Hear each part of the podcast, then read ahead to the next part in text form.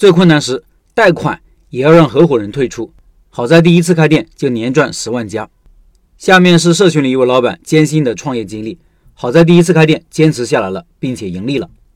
他说：“我是一名九零后，二零一三年毕业。毕业后我做过手机销售、汽车销售、建材销售。为什么都是销售呢？因为我在学校学的是市场营销专业。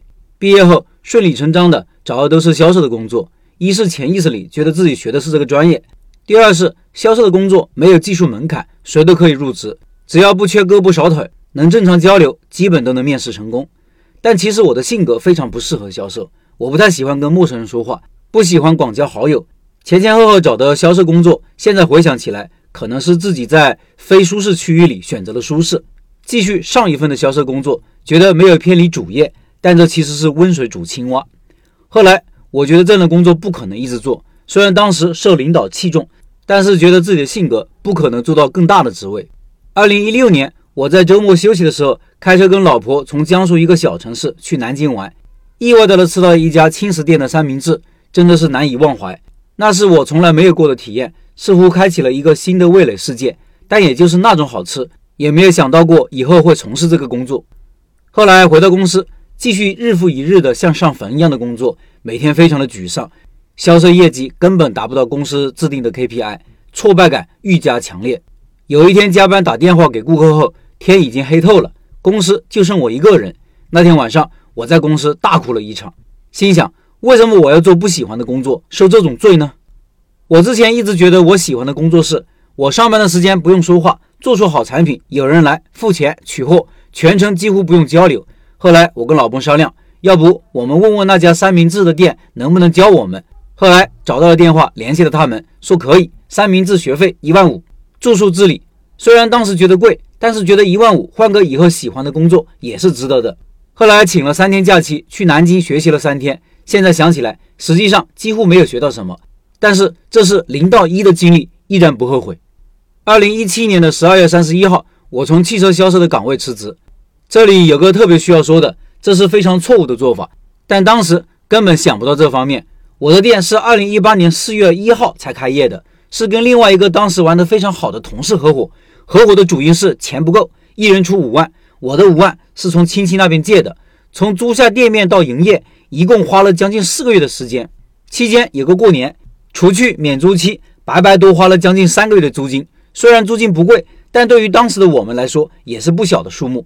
当时说实话没有感觉，全部沉浸在马上要当老板的幻觉当中。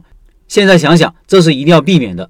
装修期间，我跟合伙人一直有各种小摩擦。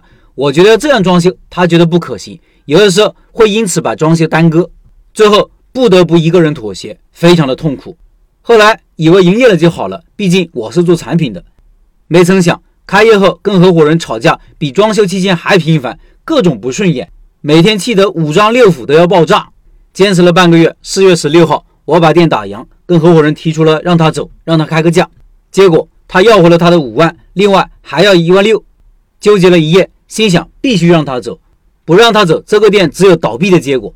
第二天，我从银行贷款让他走，钱没了，同业也没了。其实他人是个好人，只是在错误的时间一起合伙了。这也是初次开店合伙的大忌，小店不能合伙。没办法，当时一窍不通，也算是拿钱买了这个惨痛的经历。但是从他走之后，我也并没有好过，一个人咬牙坚持了一年多，每天腰疼的要命，后来疼的受不了。拍片子检查出有个骨头突出，可能因为长期在店里腰要弓着的原因。二零一九年，我忐忑地招了一个小时工，每天只让人家工作三到四个小时，因为我怕负担不起。当时没有记账这个概念，后来不知道从哪里听到老陈的开店笔记，听到了有关记账的音频。从那时记账到现在，现在对店里的各种数据基本是了如指掌。我的店开到现在，每年净利十来万，说实话，我非常不满意的。之前被堂哥说过，开店一年挣个十来万，没必要开，挣这点钱没意思。我的店有很多很多问题，最大的问题是选址，选在纯外卖的露天商场，一个落魄的商场，能坚持到现在也是因为这个地址，房租便宜，一年才两万。等这个暑假过去了，我打算搬到其他地方。以上是这位老板的分享，下面是我的短评。别听你堂哥的，他就是 PUA 你的，是在你面前找优越感，本质上是瞧不起人。你第一次开店历经磨难把店开起来了，还能有个十万加的利润，已经很牛了，起码比我强。我第一次开店还亏三四十万呢，这证明你是有能力的，不依靠任何组织，能创造价值，能养家糊口。对一个人的发展来说，这是伟大的进步。如果你对这个利润还不是很满意，那就不断的优化，让利润从十万加变成二十万加。对于做生意的人来说，方法对了不难的，加油。另外，七月份的拜师学艺项目是重庆小面，十二年老店梅老板带你开面馆。梅老板也是一位很有想法的老板，店铺在小镇上，每天营业额四千多，很厉害。感兴趣老板扫码进入交流群，音频下方摇摇码。